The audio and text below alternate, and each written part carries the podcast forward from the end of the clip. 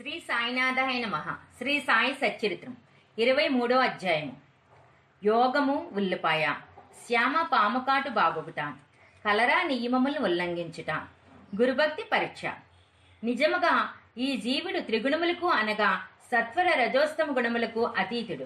కాని మాయిచే కప్పపడి వాని నైజమగు సచ్చిదానందమును మరచుచు తాను శరీరమే అనుకొనుచు అట్టి భావనతో తానే చేయువాడు అనుభవించువాడు అని అనుకొనిచు లెక్కలేని బాధలతో చిక్కుకొనిచు విముక్తిగా విముక్తిని కాంచలేకున్నాడు. విమోచనకు మార్గం ఒక్కటే కలదు.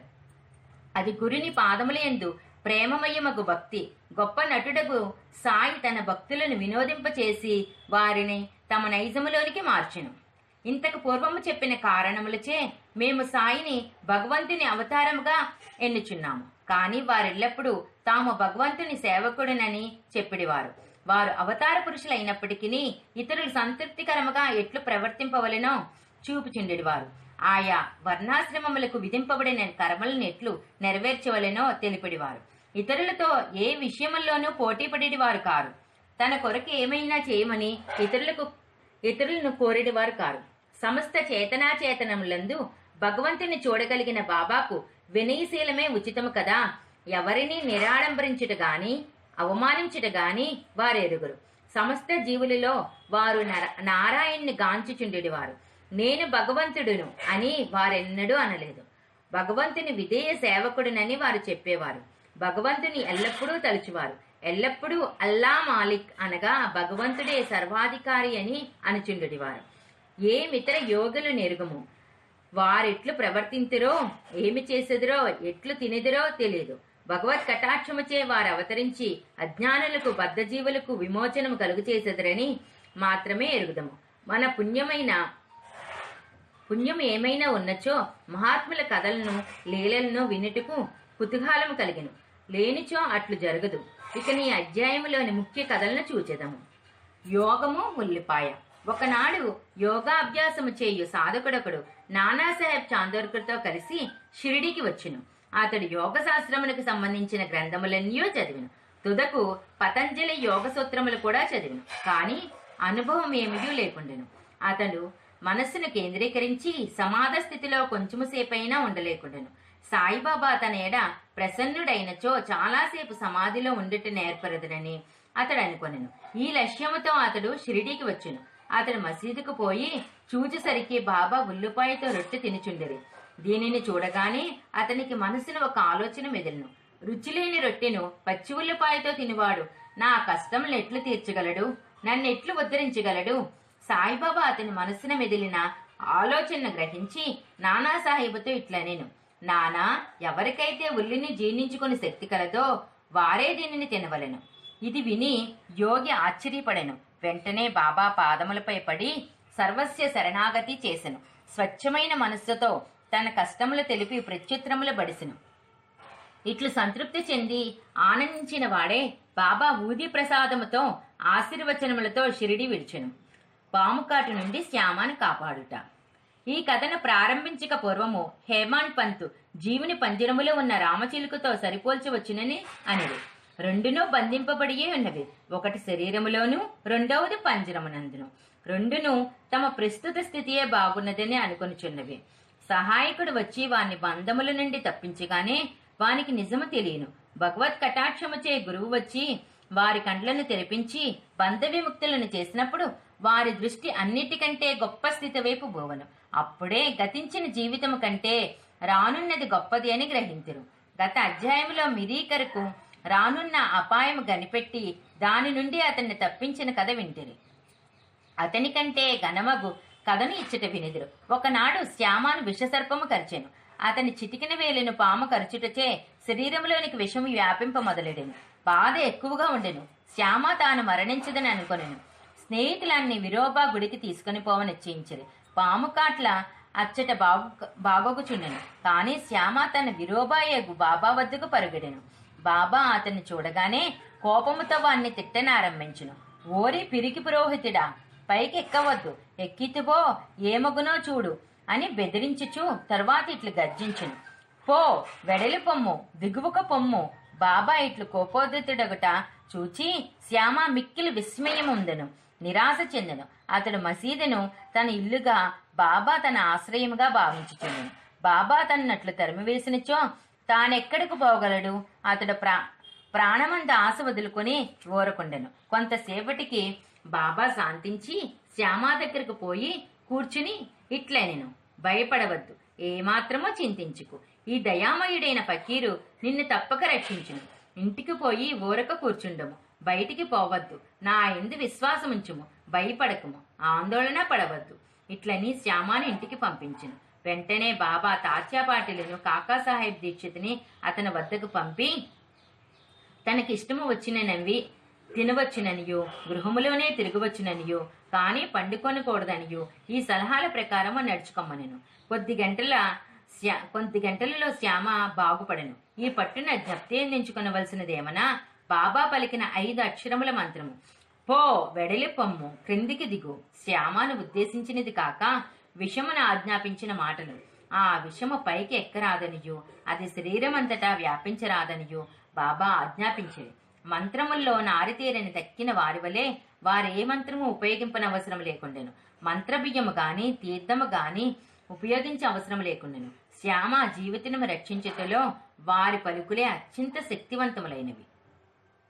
ఎవరైనా ఈ కథ కానీ ఇంకా ఇతర కథలు కానీ వినినచో బాబా పాదములేందు స్థిరమైన నమ్మకము కలుగును. మాయా అను మహాసముద్రమును దాటుటకు బాబా పాదములను హృదయములో ధ్యానించవలెను. కలరా రోగము. ఒకప్పుడు షిరిడీలో కలరా భయంకరముగా చెలరేగుచుండెను.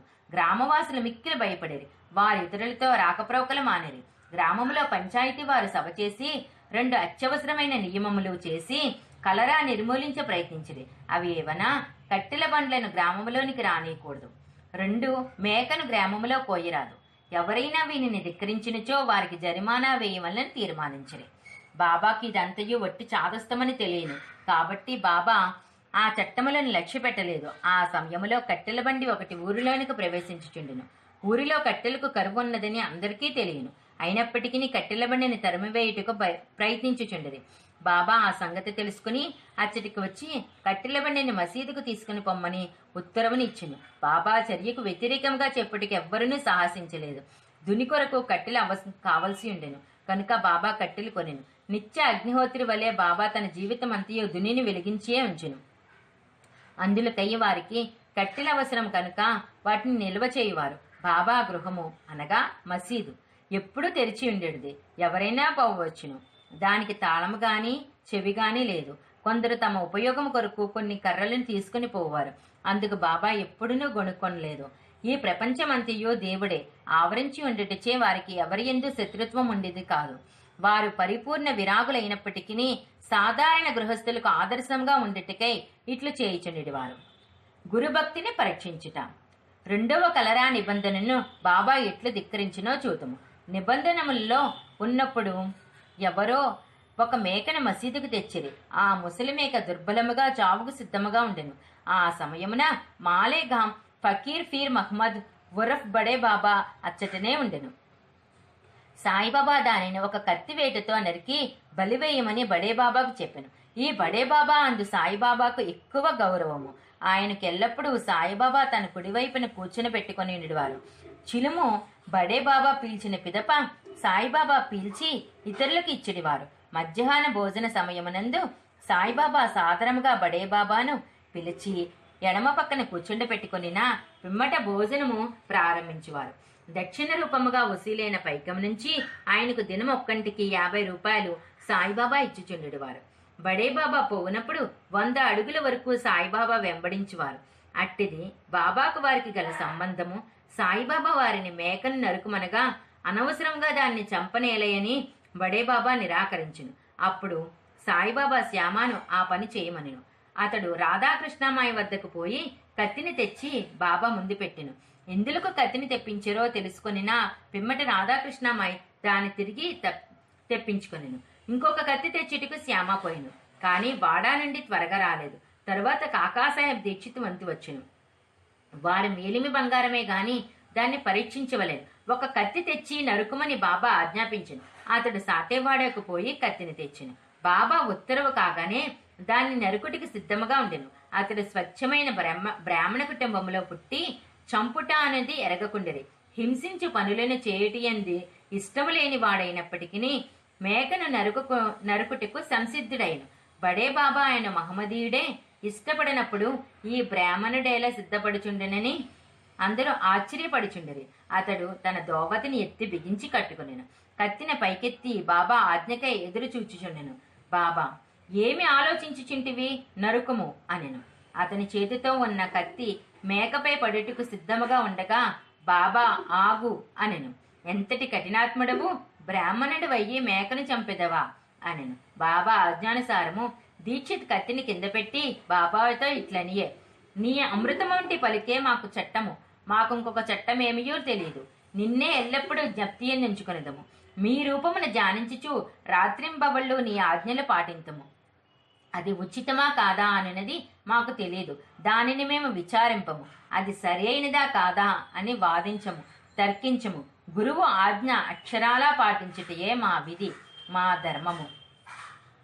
బాబా తామే మేకను చంపి బలివేసదనని చెప్పిరి. మేకను తకియా అని చోట చంపుటకు నిశ్చయించిరి. ఇది ఫకీరులు కూర్చుని స్థలము. అచ్చటికి దాన్ని తీసుకుని పోవునప్పుడు మార్గమధ్యమమున అది ప్రాణములు విడిచును. శిష్యులు ఎన్ని రకములో చెప్పుచు ఈ ఈ అధ్యాయము హేమాన్ పంత్ ముగించుచున్నారు. శిష్యులు మూడు రకములు. ఒకటి ఉత్తమములు రెండు మధ్యమములు మూడు సాధారణులు. గురువులకి ఏమి కావలనో గుర్తించి వెంటనే వారు ఆజ్ఞాపించక పూర్వమే దాన్ని నెరవేర్చేవారు ఉత్తమ శిష్యులు. గురిని ఆజ్ఞానుసారము ఆలసింపక అక్షరాల నెరవేర్చువారు మధ్యమములు. మూడవ రకము వారు అడుగడుగునకు తప్పులు చేయిచు గురిని ఆజ్ఞను వాయిదా వేసెదురు. శిష్యులకు దృఢమైన నమ్మకం ఉండవలెను. తోడుగా బుద్ధి కుశలత యోరిమి ఉన్నచో అట్టి వారికి ఆధ్యాత్మిక పరమావధి దూరము కాదు. ఉచ్ఛ్వాస నిశ్వాసములను బంధించుట కానీ హఠయోగము కాని ఇతర కఠినమైన సాధనములన్నీ అవసరము. పైన చెప్పిన గుణములు అలవరుచుకున్నచో వారు ఉత్తరోత్తర ఉపదేశములు కరుహులు కవుదురు అప్పుడు గురువు తటస్థించి జీవిత పరమావధిని పొందుటకై ఆధ్యాత్మిక మార్గమున నడిపించరు వచ్చే అధ్యాయంలో బాబా యొక్క హాస్యము చమత్కారముల గురించి చెప్పుకుందాం. శ్రీ సాయినాథాయన మహా ఇరవై మూడో అధ్యాయం సంపూర్ణము. సద్గురువు శ్రీ సాయినాథార్పణమస్తు. శుభం భవతు. శ్రీ సచిదానంద సద్గురు సాయినాథ్ మహారాజ్కి జై.